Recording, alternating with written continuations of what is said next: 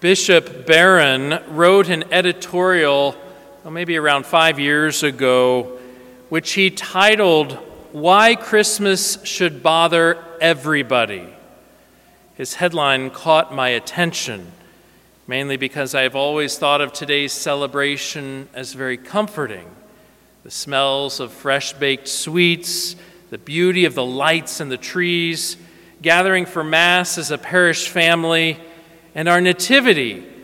How lovely it is to pray before our newborn child, our Savior. All of these warm my heart and bring me comfort. I'm sure you find the same in your life. So when he posed that question, why Christmas should bother everybody, I just had to read on. He shared a recent story and I got him thinking about that point. It was the ceremony for the lighting of the national Christmas tree two weeks prior, where the president remarked on the meaning of the season. He said that over these next few weeks, as we celebrate the birth of our Savior, as we retell the story of weary travelers, a star, shepherds, magi, I hope that we also focus ourselves on the message that this child brought to this earth some 2,000 years ago. A message that says we have to be our brother's keepers, our sister's keepers, that we have to reach out to each other to forgive each other, to let the light of our good deeds shine for all, to care for the sick and the hungry and the downtrodden and of course, to love one another, even our enemies, and treat one another the way we would want to be treated ourselves. It's a message that grounds not just my family's Christian faith, but that of Jewish Americans, Muslim Americans, non believers, Americans of all backgrounds. These words are comforting. And Bishop Barron observed that in a way there's nothing whatsoever wrong with these ideas and sentiments. Who could possibly be against treating others with respect, offering forgiveness for offenses, and caring for those in need? And he certainly couldn't blame the president for making these remarks. They were kind words striving to unify our nation. Both Democrat and Republican presidents have expressed similar convictions for many years. But what did bother Bishop Barron was reducing Christmas to a level so low that the Christian feast is offensive to precisely no one. If those words are correct, even those who profess no belief in God should welcome Christmas with nothing but enthusiasm.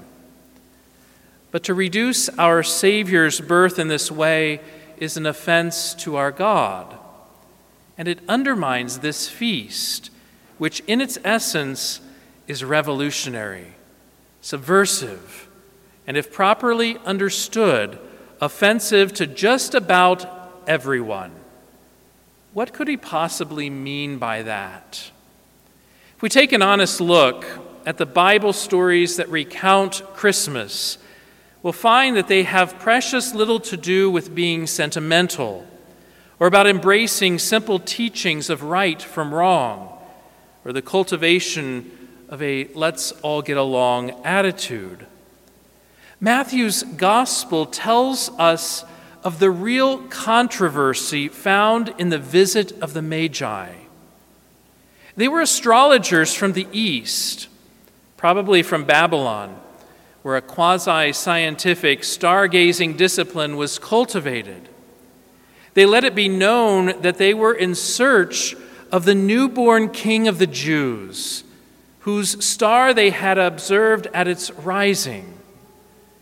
When this news spread about, was it met with delight, enthusiasm, excitement, and sentimental feelings? No, it wasn't.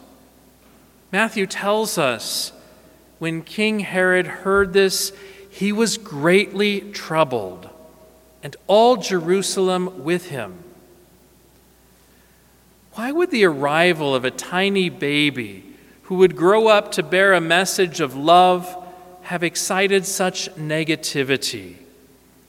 We have to remember that the child is described as a king, someone who comes to rule. More precisely, he's characterized as King of the Jews. And this was the very title that Herod claimed. Herod, quite correctly, saw him as a threat.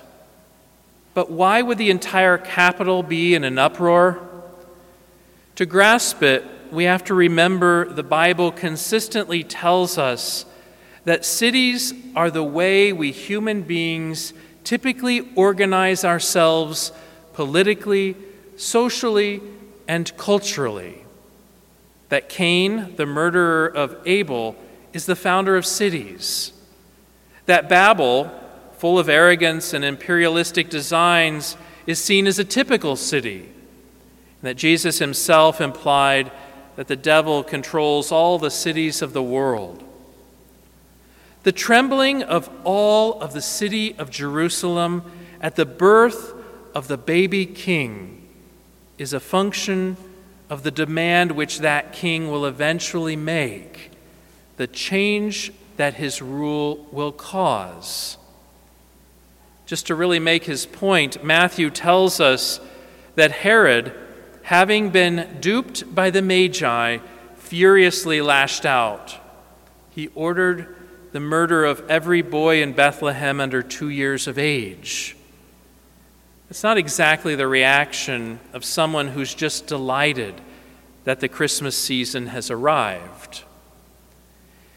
When we read Luke's version of the birth of Jesus, which we read today, we find very similar truths.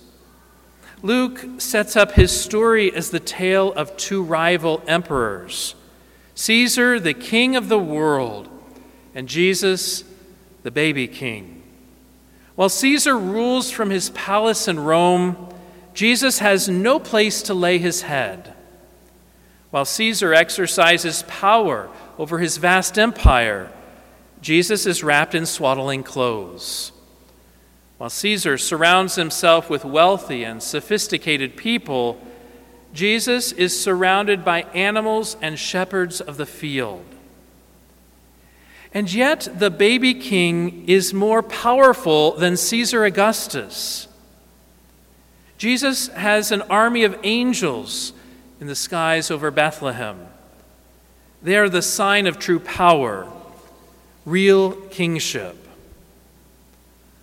All four of the Gospels play out as a struggle culminating in the deadly cross, the struggle between the worldly powers and the power of Christ. Jesus is not simply a kind prophet with a gentle message of forgiveness. He is God coming in person to assume command. He is the Lord. He is the King of the universe. And the entire New Testament couldn't be clearer that his lordship means that all those who follow a contrary rule are under judgment. To be sure, the distinctive mark of Jesus' lordship is love, compassion, forgiveness, and nonviolence. But this is not the stuff of sentimentality and warm feelings. It is a provocation, a challenge, a call to conversion of the most radical kind.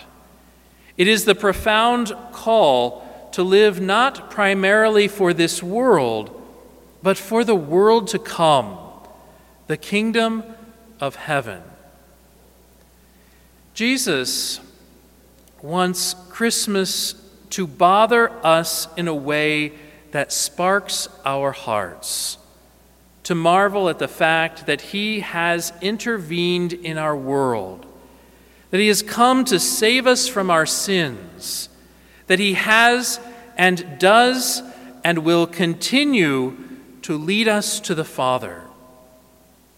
Christmas is the challenge for us to really believe and be converted and leave behind all that keeps us from our God.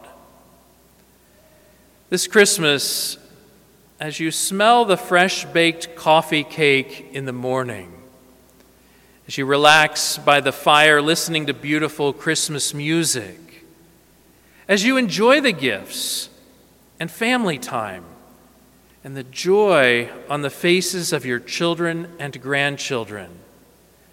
Embrace the challenge that Christ offers to the world to live differently, to pray with a trusting reliance on Jesus at all times to allow that newborn babe to be the king of your life and to rejoice wholeheartedly. After all, with all the saints and angels, we exclaim the truth today Jesus Christ, our Savior, is born.